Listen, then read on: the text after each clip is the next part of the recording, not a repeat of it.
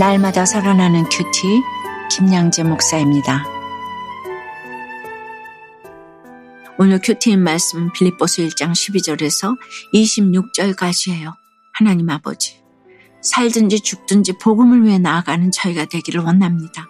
말씀에 주시옵소서 듣겠습니다. 복음을 위해 나아가려면 첫째 나의 매임을 통해 복음을 전해야 합니다. 오늘 12절에 형제들아 내가 당한 일이 도리어 복음 전파의 진전이 된 줄을 너희가 알기를 원하노라고 해요. 바울은 자신이 감옥에 갇힌 것이 도리어 복음을 전하는 일에 진전이 되었다고 합니다. 우리도 그래요. 내가 당한 일로 복음이 나와 우리 가정에 전해졌다면 그것은 부끄러운 일이 아니라 복음 전파의 진전이 된 일입니다. 13절과 14절에 이러므로 나의 매임이 그리스도 안에서 모든 시대안과 그 밖의 모든 사람에게 나타났으니 형제 중 다수가 나의 매임으로 말미암아 주 안에서 신뢰함으로 겁없이 하나님의 말씀을 더욱 담대히 전하게 되었느니라고 해요. 우리의 매임은 우리가 있는 곳에 복음이 전해질 필요가 있기에 하나님이 허락하신 것입니다. 그런데 여러분, 지금 바울에게 가장 큰 고난은 무엇일까요? 못 먹고 못 입는 것은 그에게 문제가 아니었지요. 말씀 사역자에게 설교도 못하게 하고 선교도 못하게 하는 것만큼 더 큰 고난이 어디 있겠습니까? 하지만 바울은 감옥에서 두 사람의 감시를 받으면서도 그들에게 집중적으로 복음을 전했습니다. 그래서 바울이 매인 것이 아니라 도리어 그들이 바울에게 매이게 되었습니다. 나에게 붙여주신 힘든 사람들도 그래요. 내가 그들에게 매인 것이 아니라 도리어 그들이 나에게 매인 것입니다. 그들이 나 때문에 수고하는 것이에요. 바울의 이런 모습은 고난 가운데 있는 성도들에게 큰 위로와 격려가 되었겠지요. 그래서 빌립보 성도들이 바울의 매임으로 말미암아 주 안에서 신뢰함으로 겁 없이 하나님의 말씀을 더욱 담대히 전할 수 있었던 것입니다. 적용해 보세요. 여러분은 지금 어디에 매여 있습니까? 그 매임으로 말미암아 하나님의 말씀을 더욱 담대히 전하고 있습니까? 복음을 위해 나아가려면 둘째 살든지 죽든지 그리스도를 존귀하게 해야 합니다. 당시 기록에 의하면 로마의 시위대는 9천 명에서 1만 명에 이르는 군사들로 조직되었다고 해요. 특히나 이들 중 총독의 관청과 궁전을 지키던 친위대는 로마의 사상으로 철저히 무장된 집안의 혈통을 가져야만 소속될 수 있는 골수 조직이었어요. 이처럼 견고한 곳에 어찌 복음이 뚫고 들어가겠습니까? 그래서 바울의 매임은 로마를 복음화하는데 반드시 있어야 할 사건이었습니다. 하나님의 계획에는 이처럼 우연이 없어요. 19절에 보니 바울은 너희의 간과 예수 그리스도의 성령의 도우심으로 나를 구원에 이르게 할 줄 안다고 고백합니다. 우리가 보기엔 감옥에서 당장 풀려나는 것이 바울이 원하는 구원일 것 같지 않아요?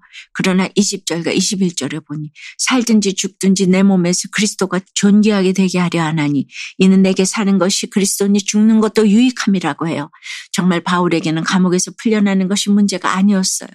영생 얻은 자는 살든지 죽든지 매여 있든 풀려나든 어떠한 상황도 다 유익한 것입니다. 이런 사람은 세상이 감당하지 못합니다. 물론 계속 매여 있으면 육신의 삶이 너무 고통스러우니 풀려나 면 좋겠죠. 세상에 나가 복음을 더 열심히 전할 수도 있을 것입니다. 그러나 그 고통을 감당하면서라도 많은 사람을 주께로 인도하는 것이 내 일의 열매라면 옥에 갇힌 것이 무슨 문제이고 죽고 사는 것이 무슨 문제가 되겠습니까? 적용 질문입니다. 살든지 죽든지 나를 통해 그리스도가 전파되기를 원하십니까? 내가 복음을 전하고자 하는데 가로막고 있는 것은 무엇입니까? 교회 가는 것을 거절한 아빠에게 올해가 가기 전에 담대한 마음으로 다시 한번 예수님을 전하기 원한다는 한 초등학생의 어린이 큐틴 묵상 간증이에요. 저는 작년에 예수님을 믿지 않는 아빠에게 교회에 가자고 말씀드렸어요. 하지만 거절당한 뒤로는 교회 이야기를 꺼내지 않았지요. 그런데 오늘 14절 말씀에서 바울은 감옥에 있지만 오히려 사람들은 이것 때문에 자신감을 얻어 더욱 담대히 복음을 전했다고 해요. 저도 올해가 가기 전에 다시 한번 아빠에게 아빠 예수님 믿고 천국에 함께 가요. 라고 담대히 말씀드릴래요. 그리고 아빠가 또 거절하신다고 해도 제 마음이 속상하지 않기를 기도할래요.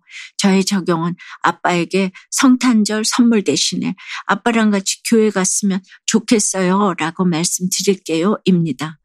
다음은 아빠가 계시는 천국을 소망하며 복음을 전하고 싶다는 6살 어린이의 새싹 큐티인 묵상 간증이에요. 저는 작년 겨울에 교통사고를 당해 병원에 입원해 계시던 아빠와 몇 달 만에 만나게 되었어요. 그때 아빠는 저와 형을 보고 많이 우셨지요.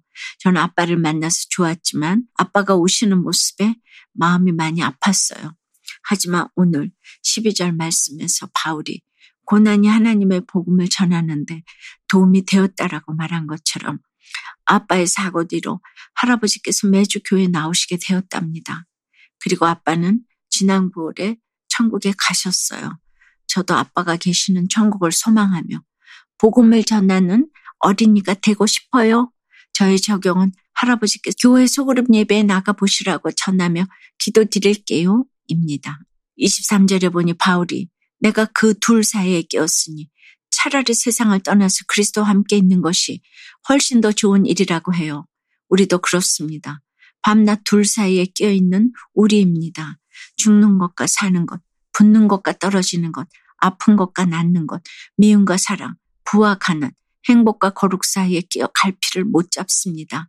그런데 세상을 떠나서 그리스도와 함께 있다는 것이 무엇을 뜻합니까? 그저 죽어서 천국 간다는 의미가 아닙니다. 비록 가난하고 몸이 아파도 대학에 떨어져도 그 고난으로 말미암아 그리스도와 함께 있게 된다는 것입니다. 그것이 성도 인생에 훨씬 더 좋은 일이라는 것이죠. 그러므로 바울은 24절에 내가 육신으로 있는 것이 너희를 위하여 더 유익하다고 해요.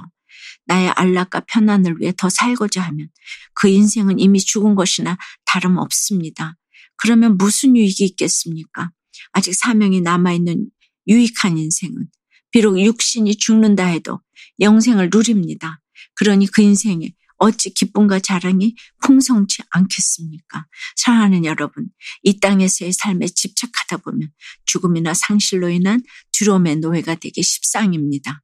하지만 바울은 살든지 죽든지 그리스도를 위해 자기 목숨까지 바칠 각오가 되어 있었기에 제대로 살 수 있었습니다. 오늘도 사명 때문에 영생을 누리는 복된 하루를 보내시길 주님의 이름으로 축원합니다.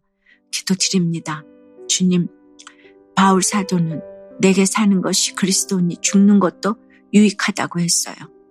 내가 그 둘 사이에 꼈으니 차라리 세상을 떠나서 그리스도와 함께 있는 것이 훨씬 더 좋은 일이지만 내가 육신으로 있는 것이 너희를 위하여 더 유익할 것이기 때문에 산다고 했어요. 주님, 참으로 사도 바울이 많이 힘들었던 것 같아요.